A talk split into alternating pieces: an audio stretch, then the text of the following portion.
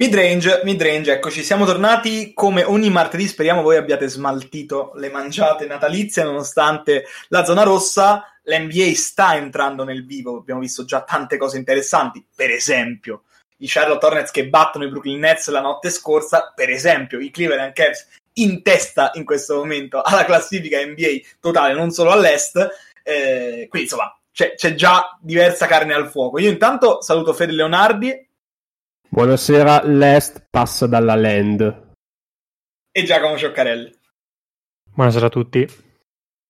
Allora, mh, abbiamo parlato durante eh, la puntata post-Natale dei risultati appunto delle partite di Natale e già lì c'erano stati dei segnali piuttosto interessanti. Negli ultimi giorni risultati NBA piuttosto strani, ma noi in realtà vorremmo concentrarci in questa puntata eh, meno diciamo sul tema risultati NBA, avremo modo di parlarne per tutta la stagione, e più invece eh, di un tema molto caldo, che è il tema James Harden. Allora, ragazzi, io direi che introduco e poi lascio parlare voi per una valutazione più generale. direi che la situazione di James Harden è stata un'escalation sostanzialmente di scontentezza e mancanza di professionalità. Nel senso che eh, la trade con cui Westbrook è stato scambiato per portare Wall in Texas è stato più o meno un tentativo di venirgli incontro. Oggi leggiamo eh, che invece durante l'off season è semplicemente peggiorata la situazione. Lui non si è presentato al raduno della squadra ed è stato poi avvistato alla, a Las Vegas in un nightclub e ha detto che si stava preparando per la stagione. Poi ha violato il protocollo Covid, c'è sempre un nightclub di mezzo per Leonardi, poi vi racconterò un po' il rapporto di Arden con i nightclub. Adesso eh, ci arriva anche la notizia che lui dovrebbe aver litigato con eh, Sean Tate, che è un rookie di Houston, durante un allenamento. Intanto al suo esordio nonostante la sconfitta, ha piazzato 44, 17 assist col 54 dal campo. Questo è il, diciamo, il discorso generale eh, sulla situazione Arden. Lascio a voi la parola. Sì, allora io partirei dal presupposto che poi magari del giocatore Arden parlerà un po' più approfonditamente Jack, perché comunque lui ha una sua idea più definita. Io, devo fare, io, devo, io devo, fare, un discorso un po' più ampio, eh, quindi sì. di sì, scaricare esatto. due cartucce come in V per Vendetta quando sparano addosso a quello con la maschera sì, sì, io, i caricatori, io poi inizio io. Diciamo, con la parte più di, relativa proprio alla trade stessa, diciamo, nel, nel senso che eh, Arden è comunque indubbiamente una superstar di questa lega, è un giocatore che singolarmente in regular season ti sposta vittorie, ti sposta tante, ti sposta il seeding ai playoff e in generale è quello che si può definire a tutti gli effetti una superstar cioè, totale comunque sul campo da pallacanestro, uno di quei 5, 6, 7 giocatori della Lega che davvero spostano come pochi. Premesso questo, proprio per questi motivi mi sembra che l'unica trade comparabile, quella che eventualmente avrà Arden, può essere quella di Anthony Davis in tempi recenti. Quindi parliamo di una trade avvenuta con Davis che aveva un anno rimasto contra- sul suo contratto, Arden al momento ne ha due. E una trade che sostanzialmente ha incluso un giocatore, un giovane, diciamo, un giocatore ancora in rookie contract di prospettive molto interessanti come Brandon Ingram, due giocatori sempre giovani ma comunque diciamo con un ceiling un po' più basso quali Lonzo Ball e Josh Hart e un pacchetto di pick. E questo sostanzialmente dai rumors che filtrano sono le aspettative di Houston. Però c'è anche un discorso da fare sul fit culturale Arden, nel senso che comunque Arden ha sostanzialmente governato la franchigia di Houston anche a livello diciamo direttivo per tutta la durata della sua permanenza quasi. Ha litigato con due superstar che sono venuti lì sulla carta come suoi amici, in particolare il caso Westbrook è emblematico. Hanno fatto tutto il possibile per giocare insieme e sono durati pochissimo. E quindi chiaramente è normale che ci siano anche delle remore delle squadre eventualmente interessate a tradare per un giocatore che è così ingombrante in tutti i sensi. Lui ha presentato una sua prima shortlist delle possibili candidate, eh, che erano sostanzialmente, se non sbaglio, Nets, Bucks e Hit, e poi aggiunto più tardi, quando ho visto che insomma le tracce erano un po' freddine, eh, Blazers e Celtics.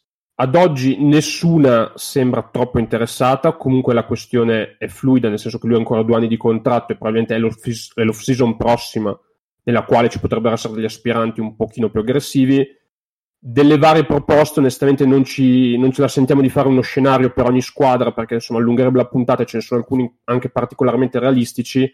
Per me l'unica pista vagamente percorribile è nel caso in cui anche Simmons fallisse ancora, diciamo, uh, il matrimonio con Embiid anche con Doc Rivers in panchina e quindi i Sixers pensassero che un pacchetto Embiid, cioè un, un, una line-up con Arden e Embiid è un fit migliore di quello attuale con Simmons, quindi decidessero di muovere lo stesso Simmons insieme ad esempio a Mike Scott, prime, eventualmente anche altri giocatori per far quadrare le, i conti e, e, sostanzialmente secondo me ad oggi è l'unico vero strada percorribile per Arden.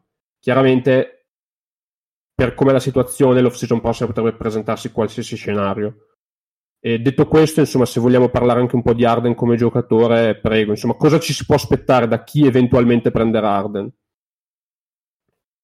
Allora, qui c'è una premessa da fare, cioè ci dobbiamo chiedere, posso che non è che sia l'esperto eh, in materia, sono uno che dà la sua onesta opinione sul tema James Arden, ehm, in quanto sono stato un critico, quindi è giusto, giusto dire subito dal no, nostro, nostro passato in termini di opinionisti, in termini di appassionati. Io sono stato un critico di Arden, lo sono tuttora. Quindi questa è la prima premessa. La seconda premessa è una domanda, e la domanda che io faccio a chi ci ascolta, che probabilmente è un tifoso di Arden, che è un fan di, del suo stile di gioco, dei Rockets uh, o di quello che Arden rappresenta, cioè un grandissimo giocatore, un campione, è che cos'è un giocatore franchigia. allora, un, un giocatore franchigia può essere tante cose diverse. Giocatori franchigia che abbiano funzionato nell'NBA sono quelli che hanno più fame degli altri, che hanno un certo modo di lavorare, che hanno un certo modo di stare assieme agli altri e un certo modo di trattare gli allenatori, gli schemi, i compagni, la stampa, i tifosi. Su questo non ci sono eccezioni non esiste un giocatore NBA che abbia vinto o fatto qualcosa di significativo senza seguire queste regole. Cioè, non esiste un giocatore nella storia del gioco che sia stato uno che ha fatto quello che voleva, andava negli strip club e poi era il primo violino di una squadra che vinceva il titolo. Almeno non nella storia recente dell'NBA. Poi mi tirerete fuori, ma Will Chamberlain negli anni 60 Will Chamberlain ha vinto un titolo a fine carriera. Quindi Arden deve capire un pochettino cosa vuole essere. Il prezzo che chiedono i Rockets è quello di un giocatore franchigia, quindi non c'è dubbio. Sulla base del giocatore che Arden è, probabilmente non basterebbe neanche un pacchetto come quello che è stato dato per Anthony Davis.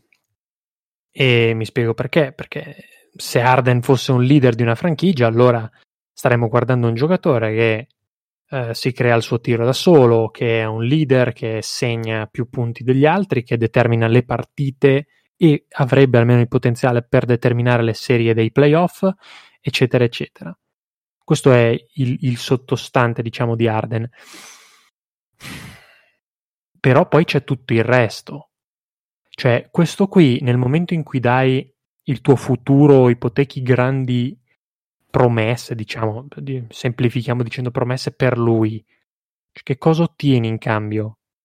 Sono Boston, do Jalen Brown, un pacchetto totalmente a caso, eh, non sto neanche considerando le implicazioni salariali, eh, quindi non, non fatemi, um, non trovatemi il pelo nell'uovo perché di, ce, ce, ne sarebbero parecchi a trovare, però mettiamo caso, un Jalen Brown e, non lo so, o Geleie per James Arden e un paio di prime.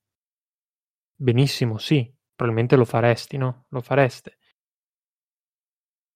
Però siamo sicuri che poi Arden va in quello spogliatoio come ci va Jalen Brown?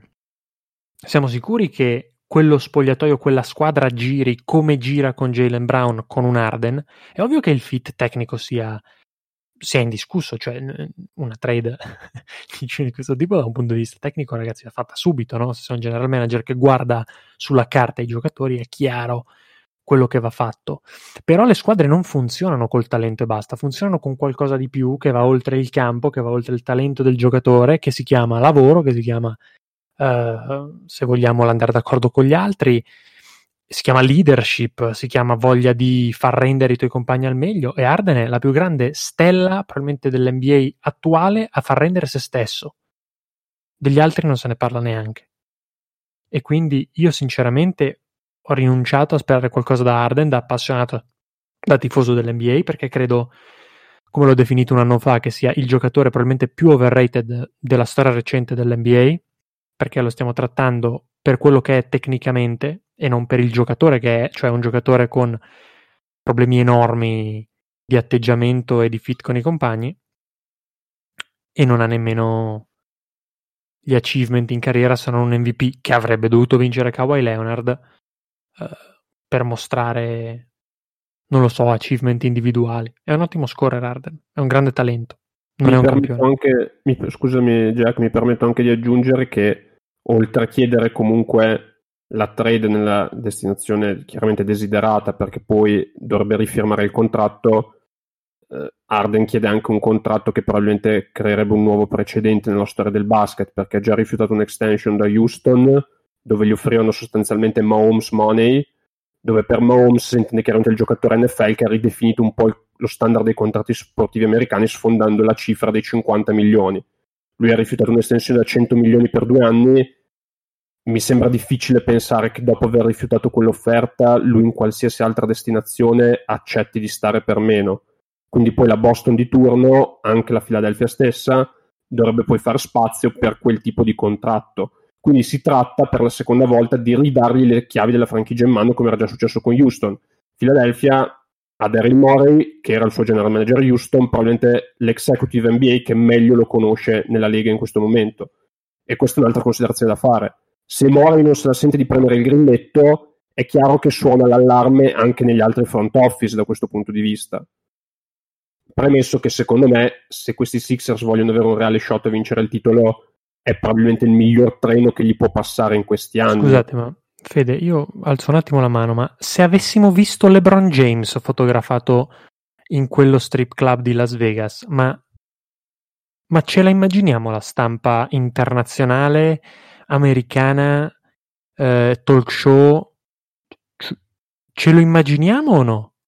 Perché per me lo standard della superstar è quello, eh.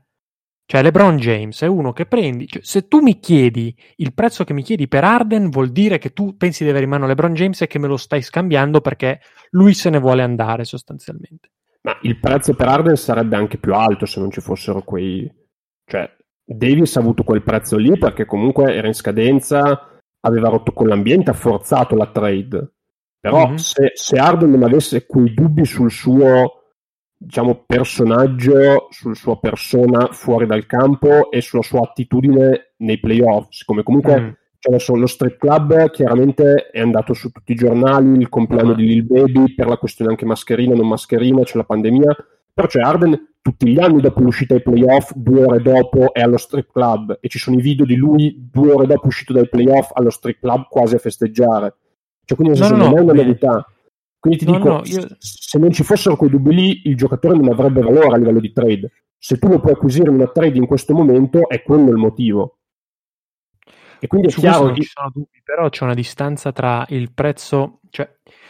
Allora, dic- mettiamolo in queste parole qui. Se siamo qui ad avere questo dibattito è perché qualcuno che ci ascolta ritiene che Arden possa essere ancora un giocatore che vale chissà che cosa, no? vale un prezzo da superstar piena. Secondo me l'indicazione principale ce la danno i general manager NBA, no? che in questo momento Arden lo pagherebbero penso una second rounder e qualche, qualche giovane. Questo è il prezzo di Arden oggi.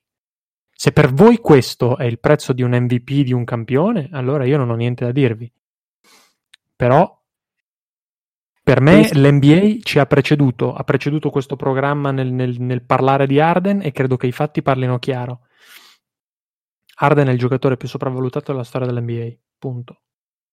Ma che sicuramente l'Arden che si è visto fino ad oggi non serve a vincere il titolo, non basti vincere il titolo, eh, sono sicuro. Però mi metto nei panni di una Philadelphia che ha, che ha un impegno con Simmons e Embiid per 8 anni, che non ha altro spazio di muoversi, che non penso con la sessantesima pick troverà un giocatore pronto a fare un salto di qualità. Allora quali sono le tue possibilità di vincere con questo roster? Cioè, mi sembra più probabile Arden che, tra virgolette, sbatta la testa e diventi un professionista modello mm. rispetto a Simmons e Embiid che ti trascinano da soli contro quest'est, non contro so. i Nets, contro i Bucks e tutto il resto. Quindi dico, so. nella situazione di Philadelphia è anche l'unica sensata. Se io sono ad esempio i Bucks, mm. ritengo più probabile vincere col roster attuale che con Yannis Arden mm. e 10 che trovo eh, a Milwaukee fuori dall'arena perché li dovrei scambiare tutti sostanzialmente. Mm. O Boston è lo stesso discorso. Allora, sono sinceramente d'accordo con voi, ragazzi, con diversi dei discorsi che avete fatto. Io, a differenza eh, sia di Jack che di Fede, eh, sono partito molto positivo su Arden Superstar, quindi da quando lui è arrivato a Houston, e mi sono dovuto poi ricredere nel tempo. Adesso più o meno sono su quella posizione qui, eh, quella posizione lì. Sinceramente, eh, credo che sia una grossa scommessa eh, che però secondo me Philadelphia può fare, perché ragazzi, poi guardiamo il campo eh, sul campo lui è quel giocatore lì. Ora è chiaro che eh, per vincere i titoli, questo direi che la storia lo dimostra, non basta quello, però nel momento in cui Philadelphia ha un progetto che è fallimentare, con o senza Doc Rivers, oggi sulla panchina dei Sixers, secondo me quella potrebbe essere una scommessa interessante. Comunque, noi siamo piuttosto lunghi con i tempi, però vi faccio un'ultima brevissima domanda prima mh, mm, di salutarci e darci appuntamento a venerdì, e la domanda è un what if, ovvero what if Chris Paul non si fosse infortunato nel 2017. Cioè, staremo parlando della stessa cosa, Fede? C'è un detto dalle mie parti, Giuse, che dice se mia nonna avesse avuto le ruote sarebbe stata una carriola. Io, io onestamente, per quanto riconosco che era in una posizione di vantaggio totale in quella serie con Chris Paul in campo, cioè avevano davvero il dominio psicologico e tecnico nella serie, per poi come è andato il resto della serie secondo me avevano comunque una chance di perderla comunque, perché poi è una squadra che è venuta corta non solo nella mancanza di Chris Paul, perché soprattutto in gara 7 non hanno, non, non hanno tirato sostanzialmente nulla, quindi a me viene il dubbio che anche con la presenza di Chris Paul avrebbero potuto avere dei problemi. Secondo me non è così scontato come dicono altri che avrebbero vinto quella serie. Io su questo sono invece parzialmente d'accordo perché credo che eh, quella serie loro l'avrebbero vinta e poi eh, chiaramente chissà con Chris Paul sano eh, è un tema che credo farà parlare e noi speriamo che si possa appunto aprire un dialogo, una discussione anche con toni accesi eh, sul tema perché è un tema caldo e a noi, eh, credo che ormai lo sappiate ragazzi, piace piuttosto eh, confrontarci e, e, combattere, come diremmo noi, su questo tema. Quindi mm, io direi Fede Jack, grazie. Eh, con tutti gli altri invece ci sentiamo venerdì primo gennaio, festeggiamo l'anno nuovo insieme, sempre su Midrange. Ciao! Lucky Land Casino asking people what's the weirdest place you've gotten lucky? Lucky? In line at the deli, I guess? Aha, in my dentist's office. More than once, actually. Do I have to say? Yes, you do. In the car before my kids' PTA meeting. Really? Yes. Excuse me, what's the weirdest place you've gotten lucky? I never win and tell. Well, there you have it. You can get lucky anywhere playing at LuckyLandSlots.com. Play for free right now. Are you feeling lucky? No purchase necessary. Void where prohibited by law. 18 plus. Terms and conditions apply. See website for details.